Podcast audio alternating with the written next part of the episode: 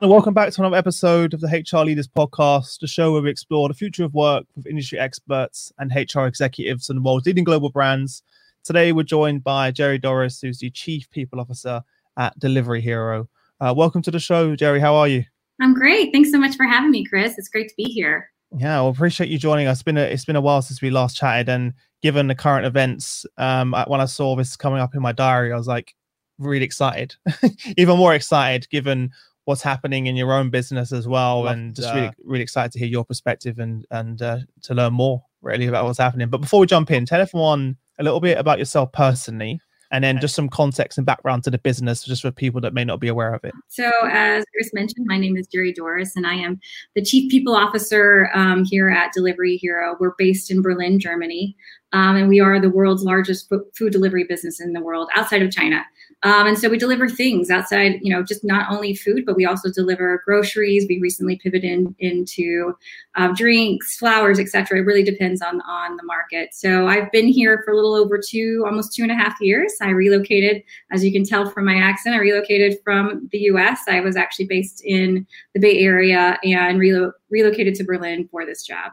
Wow, I didn't even know realize that you pivoted to those other offerings um, yeah. as well. Wow. Yeah, was, I mean, we originally started, I mean, several years ago as a marketplace for food delivery. And we had in 2019, so about a year ago, started to um, what we call DMarts. So they're dark stores, they're grocery stores, which, and they're smaller in nature. Um, they have about 2,000 uh, SKUs and um, they're really quick, we call it quick commerce, so Q commerce. And so it's quick delivery. It's about, you know, 15 to 20 minute delivery. Um, and we started to pivot into that last year. And, it, and, and through this pandemic, it's been actually a part of our business that has seen quite a bit of activity because people need essential goods. They need yeah. still need food, they're home. And so um, that's something that we've been accelerating over the last um, the last couple months. And so, but mm-hmm. before that, we had already been looking and testing different markets. And um, for example, in our Latin American business, which is called PedidosYa, um, one of our largest uh, delivery items is drinks and at different hours, as you can probably imagine. But of course, it's food and, and whatnot. But um, yeah, we, we that's why we call ourselves actually the, the largest local delivery business because we really do take a localized approach in terms of our overall business strategy. Yeah, wow, I had no idea. Is it is it like in the UK where you have the laws that you can't deliver after a certain amount of time? Or I mean, 11 p.m. Yeah yeah, and that, and uh, in our Middle Eastern business, you can imagine it probably is different things that we deliver, especially right now during Ramadan. Um, yeah. yeah, I mean, it, it is completely locally based, whether or not we can deliver tobacco or we deliver mm-hmm. types of food, etc. Very complex. Then it must be there's a lot of moving parts. Well, of course. I mean that that is that is the beauty and also the challenge in a in a massively diverse um, and uh, you know we're in over 42 markets actually. We have 18 brands over 42 different countries and each country's different, right? Um, the local flavor, the local need is different, and that's why I really try to. That's why, yeah, and that's why most most people don't know our brand, right? Because Delivery Hero is the corporate brand, um, but in the local the local side, we, we really try to. The, yeah, you know the brand in your local market. Tell, so tell me a bit more about how the current events has kind of disrupted your own industry and uh, the effects of that. Because I was going to ask you earlier in this call uh, when we first introduced you how many employees, but I'm sure that's changed yeah. in the last few months. I actually about fell over when I saw the recent numbers of our riders, for example.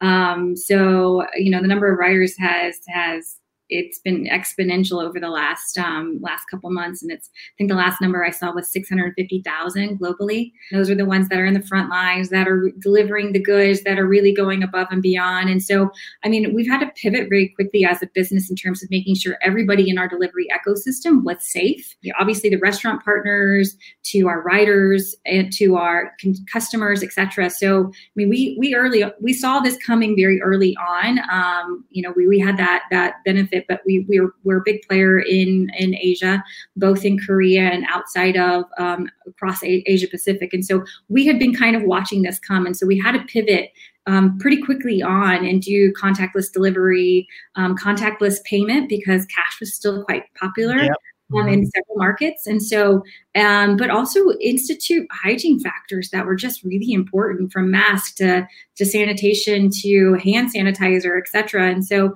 um, but there's been also a lot of, um, uh, I think local norms that we've had to take into into it um, to effect because in the Middle East, um, in a lot of our markets, they didn't like us to leave the bag on the ground. So you know how do we how do we make sure that we take that into consideration when we're keeping everybody safe, doing a contactless delivery, etc. Um, on top of that, it's been an opportunity for us to also give back in the communities in which we operate, right? Because yeah. um, you know food insecurity has become a really big thing during this time. We also have a lot of elderly that are at risk risk or just you know populations in, in general that are at risk for not being able to have access to food. And and also our riders are also at risk. Um, a, a, lot of them um, are in, on a freelancer basis. And so they don't have the the support from the government. So we we we recently announced that we put together a, a rider relief fund for those who may not have um, the benefits um, supported by their government or insurance, etc. So making sure that we're trying to do our part um, and give back to the communities in which we operate. Also, local economies, right? I mean, local economies are being so so impacted during this time. Um, and so making sure that we are trying to give restaurants who aren't on our platform uh, easy access to our platform um, because they've needed to pivot their business model, right? They've gone yeah. off online. Um, and that might be really new and kind of scary for them. And so making sure that it is not cost prohibitive for them to do that, making sure it's easy for them to do that, and really providing them resources to do that. So it's been a learning experience. Um, it's been amazing to also watch our team members across the world really come together on a, you know, in a unified in, in, a unified way. It's great to hear that you and, and because CSR is also part of your role, right? CSR and yeah. Very important to you as well, both personally and professionally. Absolutely. I, I yeah I I asked for it. I think I get asked all the time. You're like, yeah, you're like, I get asked all the time. My remit's a little bit different. So I do see corporate social responsibility um, as well as corporate communication since we aren't a consumer brand. Um, it's more of a corporate brand, and we really see the the benefit of tying communications with the overall narrative and storyline for us. And so um, it was a new area for me. It's been a learning experience, but it's been one that's been super rewarding, um, especially during this time to really kind of make sure that we're getting our message out there on how we can help. Um, but yeah, corporate social responsibility is something that is near and dear to my heart. It is something that is a at the forefront of our ambitions when we think of it as a business. And so um, I always get asked, like, how did you, why? yeah. Berlin's wonderful for anybody who's worried. Um, but I always get asked, like, why would you move from San Francisco, the heart of San Francisco, to to Berlin, Germany? And um, and it was a conversation I had with Nicholas, our CEO, and I, you know, I asked him at that time, um, Delivery Hero had just gone public. It was July of 2017. We went public in June of 2017. And um, with most CEO founders, they're usually working towards a goal. And I asked him, I said, You've gone public, you've created a, or established a very successful business at that time. So what are you working towards? Like, what's your goal? And he said to me, he's like, I'm trying to create a company in which my kids are proud of. Um, wow. And to me, that worked, right? That like that resonated with me. And um, and it was authentic right? And so he's really he's really meant he's really meant that. Um, mm-hmm. and CSR is a big piece of that. And I think um, as we both know um, today people want to be able to tie tie what they do with the purpose. Their why their and what, what's their why? What is your why? What gets you you know driven every day? And no better way to do that than be able to really be part of a company which you're proud of. And um, we work we work every day towards that right? And, and some days we do better than others but um, you know csr when it comes to employee engagement there's a direct correlation. And i think it's a real opportunity. I'm a big believer that i think csr should sit with people ops and the people ops um, organization because there is a direct correlation with engagement um, and purpose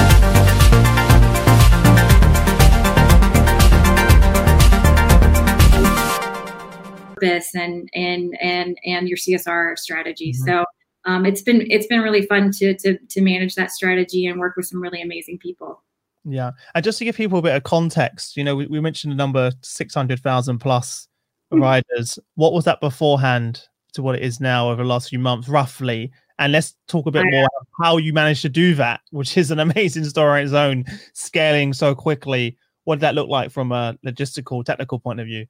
Right. I mean, we we fluctuate when it comes to our rider population throughout the year, and I I, I don't know offhand what the number was prior to that. Um, and you know, we always try to take the last couple of weeks of what is it? You know, how many riders have actually stayed on on, and and um, you know, so we, it's it's always going one way or the other. Um, and so, you know, riders are one population, and then we think about our, our, our workforce that's, you know, our product and engineering, trying to pivot that app, the product experience. How do we mm-hmm. move to contactless delivery, et cetera? When I started um, here at Delivery Hero, we were about 5,000. Um, and I think our rider base was maybe 20,000 at that time. So just to kind of, and I could be wrong. I Yeah, yeah we, we understand. Like trying to keep yeah. track of that. We're not asking exact yeah, numbers.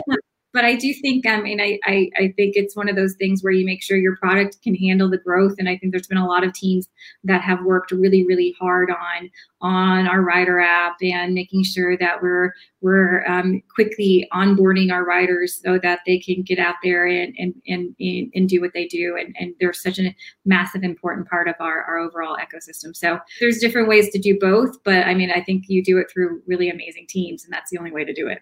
Mm-hmm. But so that was 20,000 back in how many years ago? Two and a half. Two and a half. And then you are at now 600,000. Yeah. So, yeah, with Crazy. And I would say our our um, our em- employee population for within our business um, oh. has gone from five thousand to um, I think the last numbers I saw. I mean, we were three times that now. So um, and that's in two and a half years. So I um, I think it's really important. You're like, wow, that's fifteen thousand. So fifteen to twenty thousand. It, it depends yeah. on our call centers, et cetera, our customer care, et cetera. Um, and I mean, the way that you do that is to make sure. I mean, this was one of the things when I started um, here at Delivery Hero. There wasn't really a people strategy, and Nicholas was very honest about that. He's like, listen, like we're already publicly traded. We haven't really focused on, on the people strategy, but we have a lot of great. Though, right? That's quite common. It's quite yeah. common for a lot yeah. of businesses in this space. I've seen that just from my conversations. Yeah, I mean, I, I think typically, and this is the guidance I always give to startup startup founders. Always like, when is the right time to hire a um, you know a head of people? And I mean, we look different depending on what stage you're in, and we all have different things in which we like to do. I don't know how common it is to to hire somebody after you go public. I usually it's kind of before, but it's fine. I mean, it, it, it turned out to be really a, um, you know, it's been, this has been my most rewarding role to date. Um, and I think it will be my most rewarding role probably in my entire career. I know that's hard to say, but I really do believe that. Um, and I mean, I think one of the things that I did early on was just create a vision for our people ops organization because it was so easy to want to do everything, right? It's so easy to want to prioritize everything.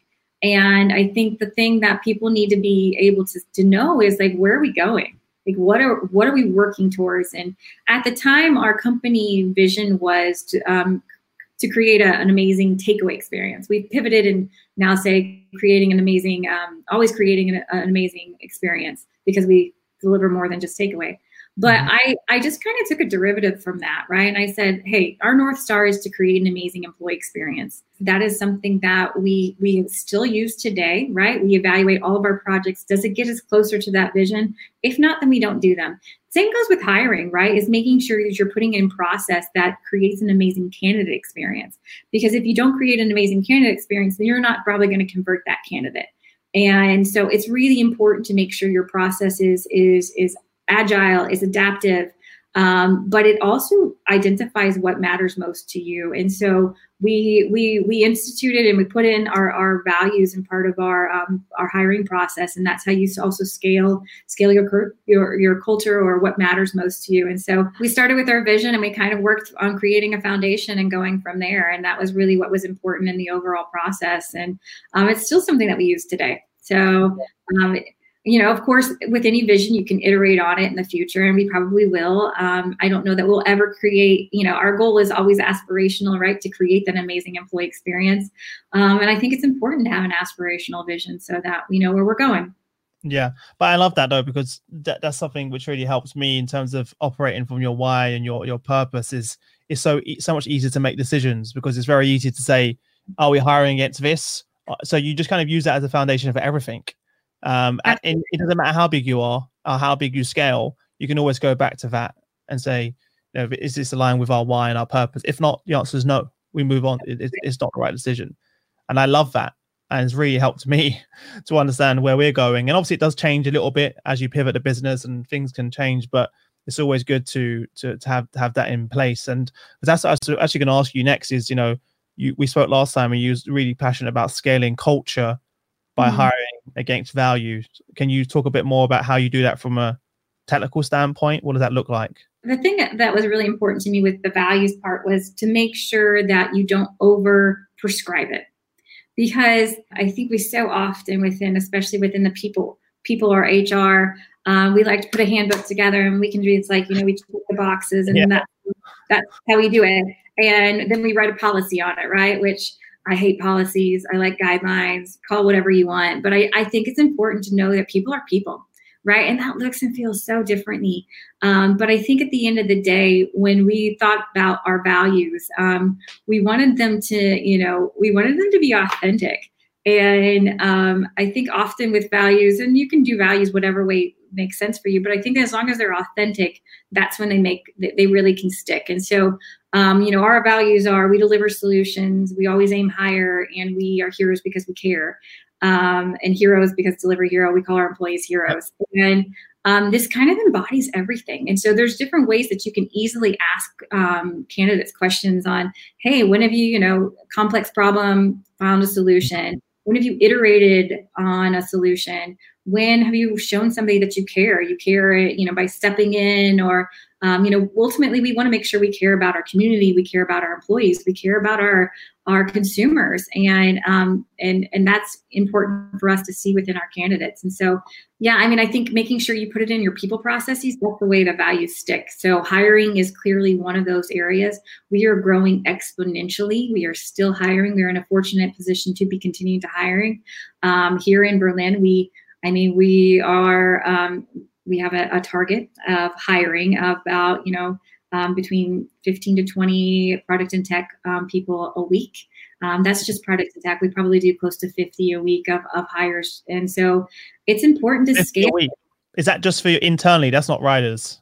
And that's not riders. That's just here in Berlin. So that's not including. What are you roughly doing? Yeah, and that's where our our, our um, writer, our marketing team gets involved to make sure that we are putting out um, you know different ads in different places. So we are really app, organically. They have like a rider version of the app where they can sign up. And is that how it works?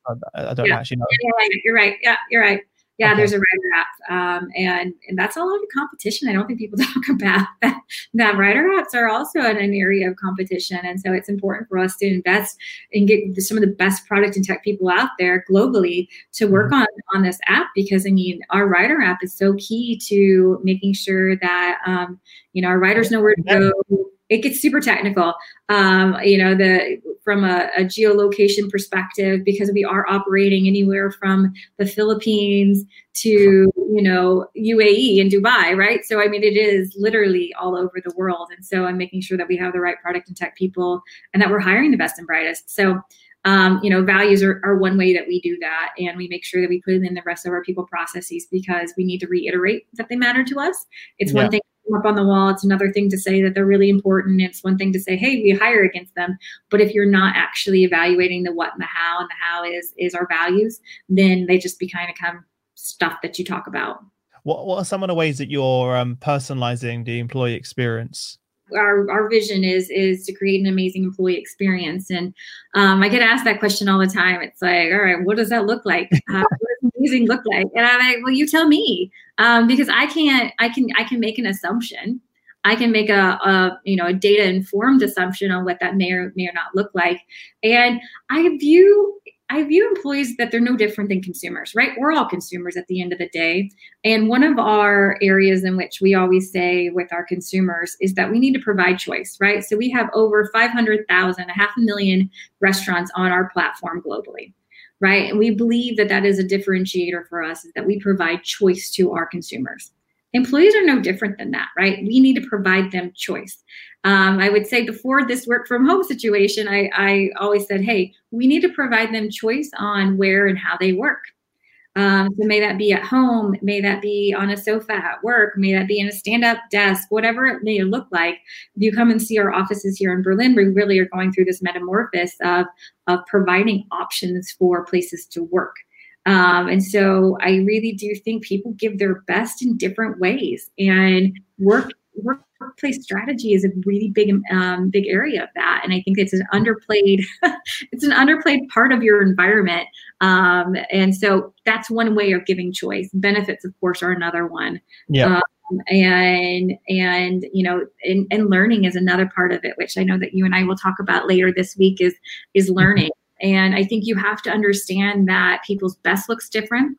Um, people the way that people learn is different and the way that people work is different and providing them choices so that they can choose um, is really important so they can bring their best every day yeah that's a good example you use by the way because i found uh, in terms of working from home and the, the choices because i've found so many friends of mine that used to say to me i'd love to work from home I love to work from home, who have over the last few weeks saying, I cannot wait to go back to work. I cannot wait to be in an office. I hate being at home on my own.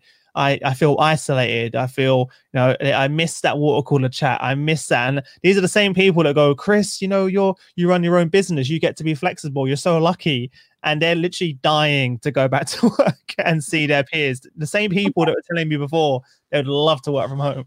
You know so, what I think is interesting, and I do think that um, having spoken to a lot of my peers in in, in the in, in the industry, we often I know um, other chief people officers, CHROs, have been really pushing the virtual work. And often we get resistance in this, right? And I think it's so often we, we hear, oh, they won't be productive at home. I can't measure their productivity, etc. Um, and I, I think we were really trying to capitalize on this opportunity, right? Like we are in a unique environment. So we've been trying to capture our employees' um, a voice, right? So we've been sending out feedback. Hey, how are you guys doing? Are you getting the right information? Are you set up for success at home? And what we found is only 1% want to work from the office every day. So this is our Berlin based just data, just 1%. Was that a surprise to you? It was a surprise to me. I, I definitely thought that I would have more people because I know what my peers and they're gonna hate that I say this. My peers with the rest of the, the, the rest of the executives, um, they quite like working from home and they were you're able to really focus and I totally understand it. Again, it's choice. Um, but to me, I have always worked one day from home. It's my Fridays. I usually make it my meeting free day. Um, and I call it my sanity day right? Because I know that's the day that I can just laser focus on a project or, yeah. and, and, and knock out my, my inbox. So this is a unique environment to really test out work from home because a lot of us have multiple um, uh, priorities at home. I know that you have a little a little lady at home. Um, I have two kids myself, and so um, I think this isn't the best environment to test it out. Um, but I do think I do think um, I think it's an opportunity for us to really try to push the choice piece for yep. the my, the rest of the, those that that look out for a workplace strategy because again like we can't assume that what works for us will work for somebody else and just like our just like we as consumers want choice our employees are no different ensure that you're getting their voice that you're evaluating their voice and you're working on that data is really important um, in that mm-hmm. process when you reached out to the, the, your employees and said how can we best support you what was some of the other feedback you got or some of the things that you have suggested to help them? One of the other things, and we talked a little bit about this before, was we wanted to check in on their mental health, right? Because I think we so often are like, um, are focused on the parents, which I can empathize with. um, what has been scary for me is just really thinking about my employees who are by themselves, right? This is very isolating. And here in Berlin, uh, our office, is, you know, we have we we you know have 80 over 80 nationalities represented in our office here in berlin. So we are a very diverse environment. Um, and so we wanted to check in on their mental health because most of us myself included i'm originally from the us we can't physically make it home so if anything happens in, in, in your home country and not getting be able to get back, that's really kind of isolating, right? You're not close to friends and family. We had quite a few that had just moved here for this job. Um, so it was important for us to check in on their well-being. So we we we asked like, hey, how are you doing? We had little icons on like sunshine, rainy, etc. Um, and it's because we wanted to tap into that. And I think I had mentioned to you, we had recently um, given free subscriptions here for our Berlin-based um, um team for for mindfulness and mental health app. And um, there's lots of them out there. I'm not going to endorse any of them. There's plenty out there. Give a shout out. By the way, I'm using the same one, so uh, yeah. I use it daily. So I really recommend it. It's just a way for you just to kind of center yourself and and create a routine around it. But yeah, I mean, we wanted to check in on their mental health, and that was really important. The other thing was one we wanted to know as a company, like how well were we doing in communicating? did they feel supported? Did they understand what we were doing? Did they understand the reasons why we were making these decisions? Right? Because we go back to the why. The why, um, exactly. Yeah. yeah. I mean, the why is so important, and I think that that's the that's the the thing that most leaders under underestimate is the why, um, the why in our communication. So we asked, how are we doing? What kind of information do they need to know? And then we also asked about benefits it goes back to the choice piece right? Like what additional benefits do you need in order to do your job? And then the the last but not least um, the main topic for me that i feel is, eh, outside of workplace and and and making sure people mental health is, is in check is performance. I know that we're not unique in this. A lot of companies move into their performance management process in mid-year and how do we evaluate performance in this in this environment? How do we do it in a non-biased way that we make sure that we are setting our team up for success success that we're having meaningful conversations that are focused on growth right so so yeah i mean i think they're, they're complex conversations and they're complex questions in which there is no right answer to but it's, it before. it's a whole there's no playbook right there's no, no playbook. but it was a lot of great feedback that are, are i will say that is one thing that i i am always very um, grateful for is that our employees feel free to provide us transparent feedback and um, I think we asked for it, therefore we should be ready for it. And um, so, yeah, it's been, it was it's been great ways to to get and solicit feedback and use that data to to make informed decisions. Yeah, that's part of the culture that you've built, though. It only works though when you actually do something about it, though. That's the that's where I see a lot of companies going wrong, sending out their their surveys and then they get the feedback and then nothing ever happens. That's the worst thing you can do. No, and I, I mean, I, I don't know. I mean, I think it's one of those things. Also, being transparent and being open and and really creating spaces for people, and that goes along with our CSR strategy because one of our pillars is diversity, inclusion, and inclusivity is is really important in providing space. And I remember having a conversation with um, our CTO here, um, and I said, you know, how exhausting must it be? You know, I remember going back in the days, like when I first was starting to work, and um, I worked in consulting, and I had my professional self, and then I had my outside of work self, and we always talked about that, like professionalism, and you know, I, I used to go suited and booted, is what we called it. Um, yep, yep. Yeah, I mean, I think that was a UK term. I'm pretty sure. Exactly, that is a UK term. Yeah. American term, but um, my first boss was was British, and there, there okay. you go um, and you know, I I just remember having these two selves, right? And I'm like, these days, like you bring your whole self. I think it was Sheryl Sandberg that that has coined that term. But um, how exhausting is it to have like you know one version of yourself and then another version of yourself. And and at work i want to try to create a, a, delivery hero a, a, space where people just feel they can be themselves um, that we are respectable and that we all we care about each other. But at the end of the day you don't have to wear a different shelf version of yourself um, when you come into the office because that can be exhausting. And at the end of the day we want to be able to to give our, our best both at home and at work. And so yeah. um so yeah. So anyways i could get on years by the way when i first had joined, I got my first job in the city, I really struggled with that because I came from a very poor area of East London and I had a certain accent.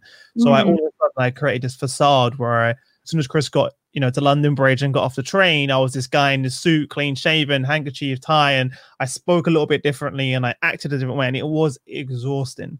And unfortunately, the culture of the business I worked in, that was also expected. Yeah that you conform to this avatar of what of what they said a, this, a sales executive in that in that particular role should be should sound should look like and it, it was really exhausting yeah i mean i think authenticity is not underrated these days i think brene brown um, talks about yes. it a bit in her books and it wouldn't be a podcast if i wasn't going to drop at least one book in it so um, i am an yeah. avid i read over 60 books a year um, and i really? love uh, yeah, over 60 wow. I have two kids that monopolize the TV. So what else am I going to do? Um, yeah, I'm like a podcast guy, as you probably can tell. I don't know how many I listen to every year, every year, but yeah. I listen to a lot. Like because for me, it's, it's, it's I can do it multitasking. Um, I could be in the gym, out for a run, in the shower. I've even got a podcast speaker in the shower.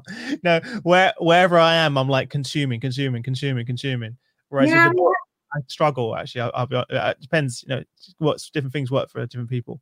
absolutely and but i you know i think um the being vulnerable but being also being just authentic is so so key and i think that was one of the you know podcasts there's a lot of podcasts out there on there there's a lot of books out there on it um, but i do think it's one of those things that it does take some time and i hope that people that are you know starting out in their career that they have the confidence in that with me you know knowing that i was trying to move into an executive role being female and i was often the only woman in in the room right? Um, and or I, i'm i'm from the south. I um, i had a very strong accent growing up so i hear you on that. Um, and i think you know you so often try to to dilute a little bit about who you are and but that also is what makes you unique and makes you so special and so um, i'm with you i think bringing your your whole self and i'm using a lot of a lot of terms today and a lot of like um, you know catchphrases but um, i think that throw there's that- it's important though because people throw that around a lot. That you know, bring your whole self to work, and like they, they throw it around very loosely, but it's so important. Um, so yeah, tell everyone a bit about hero communities. Yeah, so our hero communities, um, you know, some companies call them BRGs um, or employee resource groups, but we call them hero communities. And that was part of also um, our CSR strategy, right? So it's under our diversity inclusion um, pillar within our CSR strategy. And that's really just creating spaces in which people can have space to be themselves, right? To talk about your whole self at Yeah. work. And and you know, two of our first groups that were were founded were the Women's Network, um, Delivery Hero Women's Network, but also our Muslim group. And so, really, just creating a community that they have people who they can relate to at work, and um, also our Pride community, of course. Um, we call them, yeah, Pride Proud Heroes is what we call them at here at Delivery Hero, and and it's important for people to have um, a space in which they have people that are either advocates for them or they think like them and and and or they just have space to be themselves. And of course we want that at work but we also want communities in which they they can really thrive. And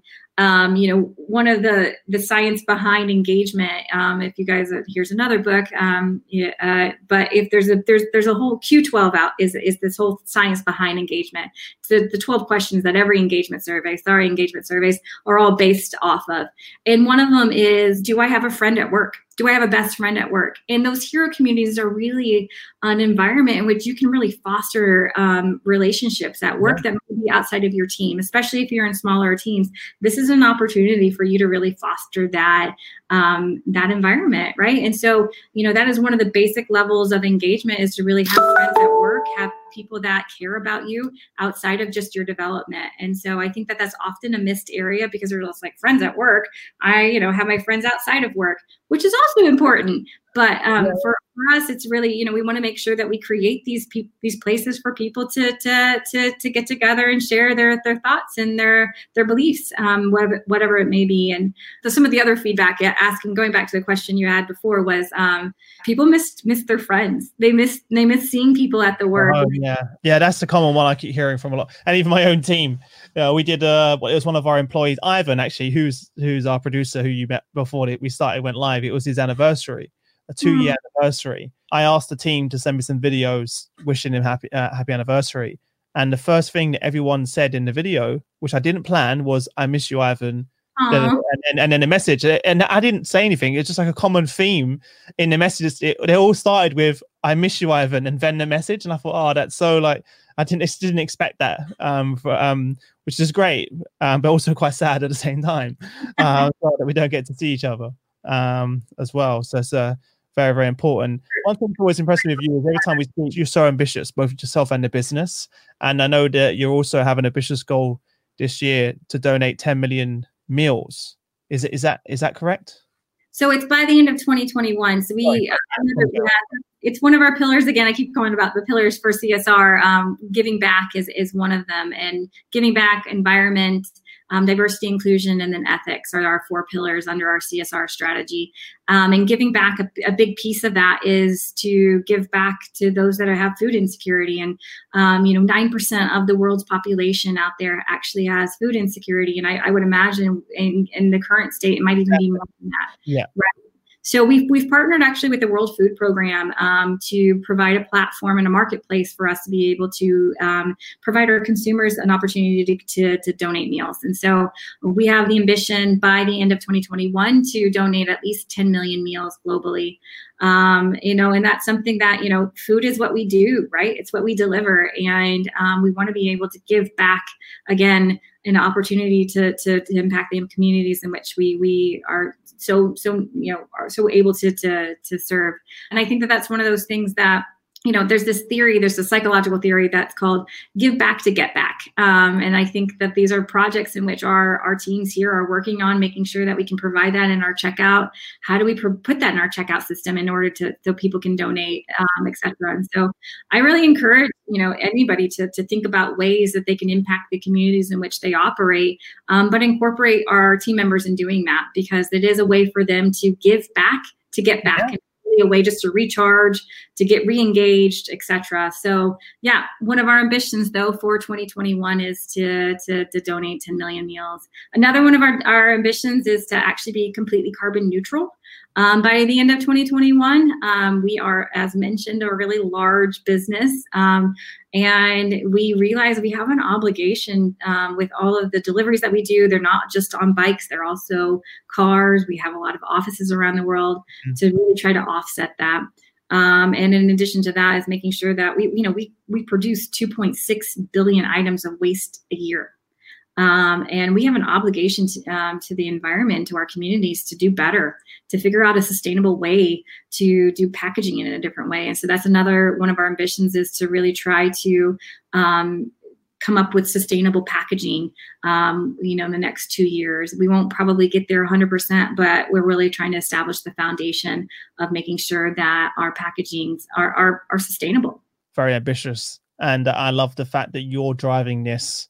You know, mm people think when people think if you if we told everyone about those two ambitious goals, the last thing that and that sounds really bad to say, they wouldn't relate, relate that back to, to, HR having an impact to do that. But you are really driving this in the business. I know it's uh, it may sound really bad that I said that, but it's true. That's that's the common thought process. And I wanted to bring that up because you're really have, making an impact and and driving that um within both your HR or your CSR and comms uh, before we wrap up, in terms of scaling the business, because obviously this is kind of one of the core focuses of today's show, it, it, all sounds amazing, but I'm sure it wasn't easy. What What were some of the challenges that you faced personally during that journey, and maybe some advice you could give to others that perhaps are going through a similar experience? Yeah, I mean, scaling's hard, right? It's even harder when you're already big. um, yeah.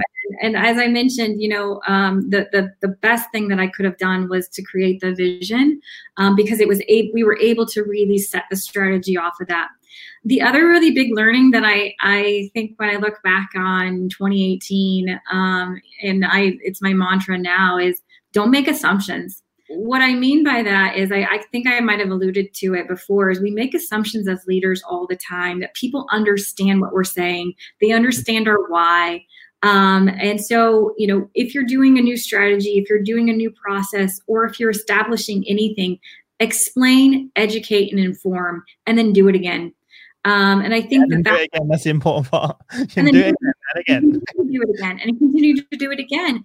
And I, I make assumptions that baseline understanding of certain key people processes and and, and philosophies were were understanding and or i made some assumptions that um, people understood where where i was going and why. Um, i communicate a lot. I like to communicate which you probably have picked up on. Um, but that doesn't mean that i was communicating in an effective way. And so it was really clear to me that i needed to you know educate inform um, and do it again and and communicate right? It was really important. I think that that was a really key learning when when scaling because you can only scale if the business is bought in right?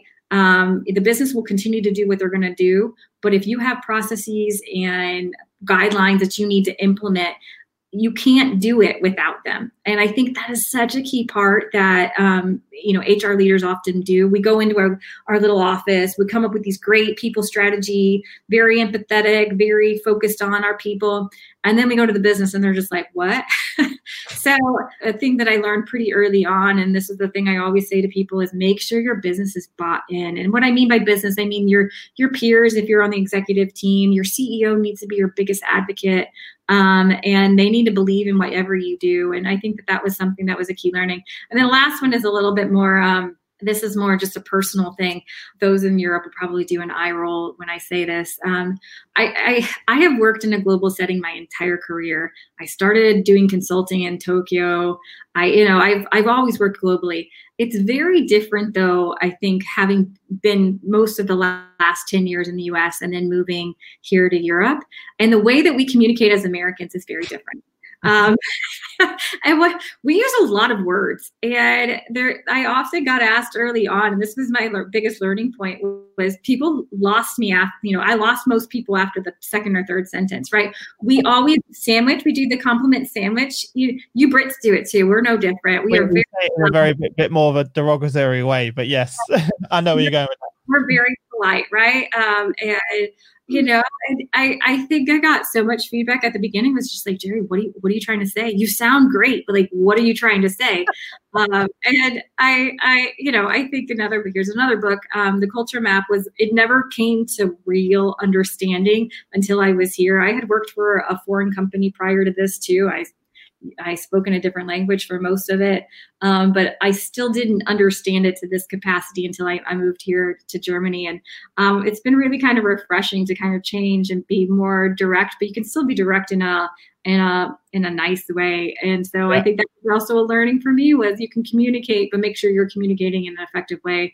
Um, and I think again, if you're going to try to scale scale the business you know my, my major major takeaway is um, if you're scaling people processes etc make sure you have an advocate in your ceo um, and make sure you, you do processes in which that can scale and that matter. And you know for us that was making sure that we put our values into all the processes that that we that are related to people. And that's how you scale culture too. I mean it's just that simple um, that's, but, that's it everyone That's it. It's easy. It's, it's a wrap. you guys got that right. Yeah, you got that right, guys. Well, look, thank you so much for taking the time out to join us. I look forward to following the growth of the business and you and what's going on closely. And uh, yeah, I wish you all the best until we see you on Thursday and there on after. All right. Thanks see so much for having. See ya. Bye.